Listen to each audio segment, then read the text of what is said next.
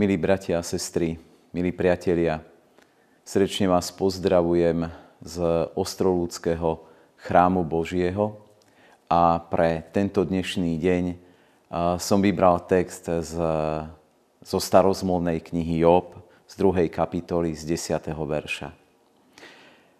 Dobré príjmame od Boha a zlé by sme nemali príjmať. Bratia a sestry sú veci v živote, ktoré dokážeme príjmať s ľahkosťou, vďačnosťou, kedy sa cítime požehnaní a obdarení.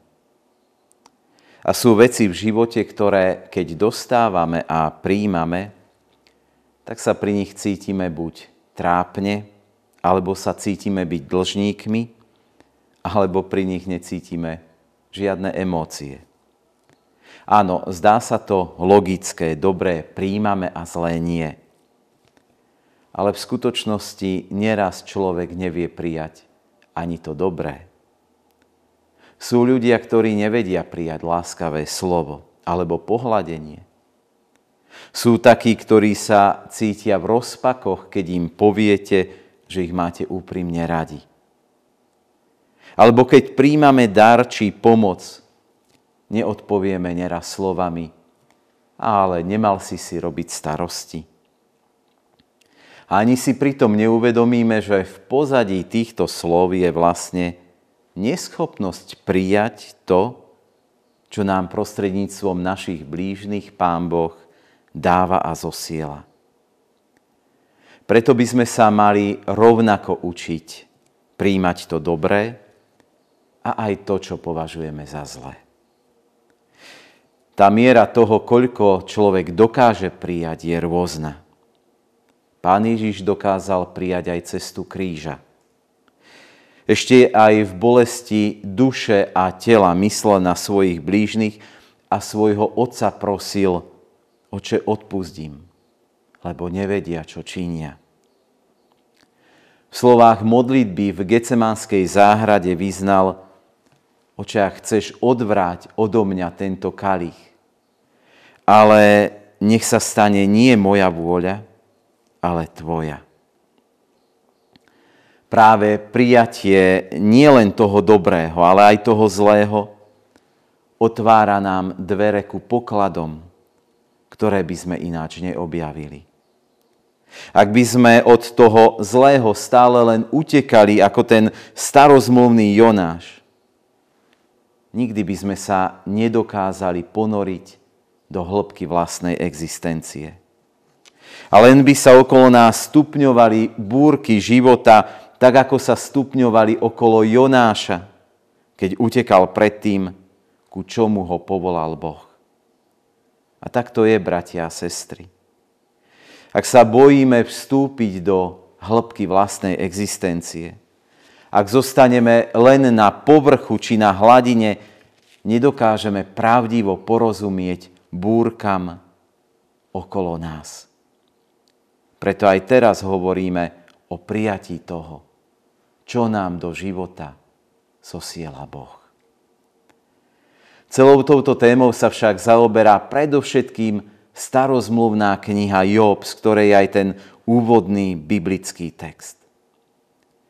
Tým, že hlavná postava Job je postavená do vyhrotenej situácie, ktorej prichádza o všetko, ktorej mu zostáva len holá existencia, kladie pred čitateľa otázku. Ako ďaleko ide tvoja ochota vidieť vo všetkom, čo sa ti v živote deje, Božiu vôľu? Si ochotný a schopný prijať aj svoje ťažké položenie ako zmysluplné. Job prechádzal extrémne ťažkým obdobím. Po tom nebeskom dialógu, po tej nebeskej dohode hospodina so Satanom, keď Boh dovolil, aby Satan siahol na všetko okrem Jobovho života. Job prišiel úplne o všetko. O rodinu, o imanie a aj o zdravie. Takúto situáciu ustať, bratia a sestry, na to asi človek nie je pripravený. Tam sa naozaj preveria tie vnútorné sily človeka. Preverí sa jeho spojenie s Bohom, ale sa aj ukáže jeho pripútanosť ku tomuto svetu. V tomto položení, v ktorom sa nachádzal Job, sa ukázalo, že tá jeho zbožnosť nebola formálna. Nebola len pozlátkom, nebola len takou zbožnosťou, aby to ľudia videli. Tá jeho zbožnosť mala hĺbku. Príjmal od Boha aj čas požehnania, keď sa mal dobre, ale príjmal aj čas ťažkostí, čas životnej krízy. A tento jeho postoj je vyjadrený v otázke, dobre príjmame od hospodina a zle by sme nemali príjmať v súčasnej dobe je veľmi vypuklé. Ako využívame každú možnosť na to, aby sme protestovali. Protestujeme proti tomu, ako náš život vyzerá. Ako vyzerajú tí okolo nás. Rozčulie nás, čo sa deje v politike alebo v církvi. Najmä my luteráni sme zvlášť nastavení k tomu, aby sme protestovali, veď aj Luther protestoval. Pritom však s ľahkosťou prehliadame všetky tie jeho hodiny tichých modlitieb, pokorného rozímania, vnútorného zápasu o to, či je jeho vzťah s Bohom dostatočný, či neodbočil z pravej cesty. Áno, sme protestanti. Ale je otázkou, na akom základe staviame naše protesty. Či odrážajú náš modlitebný zápas, alebo sa zúžujú len na to, aby sme obhájili vlastné záujmy a to, s čím sa vieme prvoplánovo stotožniť.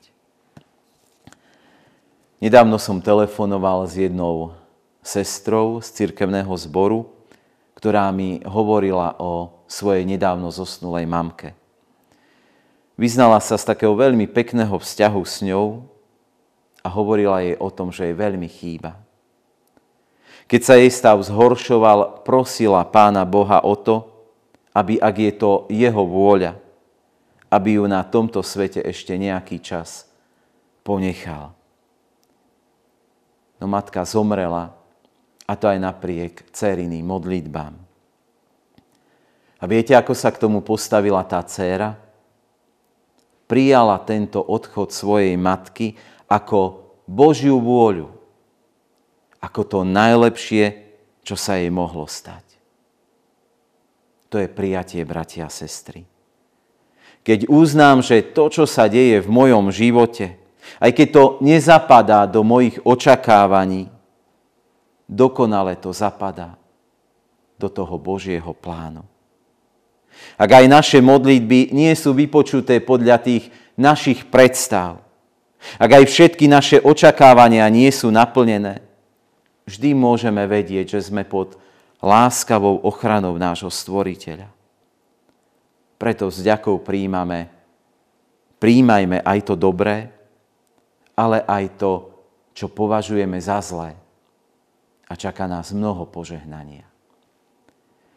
Nech nás pritom sprevádzajú slova tej známej modlitby.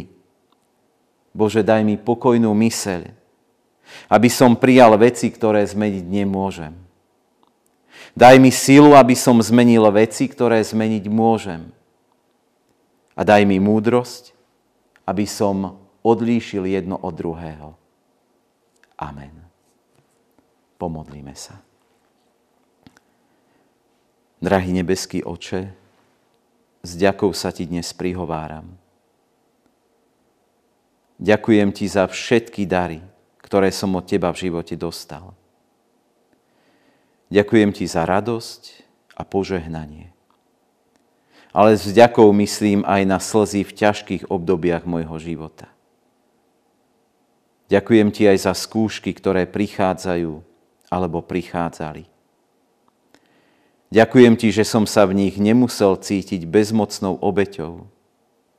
Že som mohol spoznať, že Ty chceš len preskúmať moju vieru Chceš, aby som poznal, čo je v živote naozaj to podstatné, to trvalé, čo ani moľ a hrdza neberie. ale čo má presah aj do väčšnosti. A to je ten život s Tebou.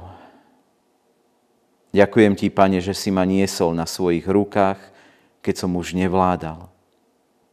A dnes to môžem jasne vidieť a uvedomovať si.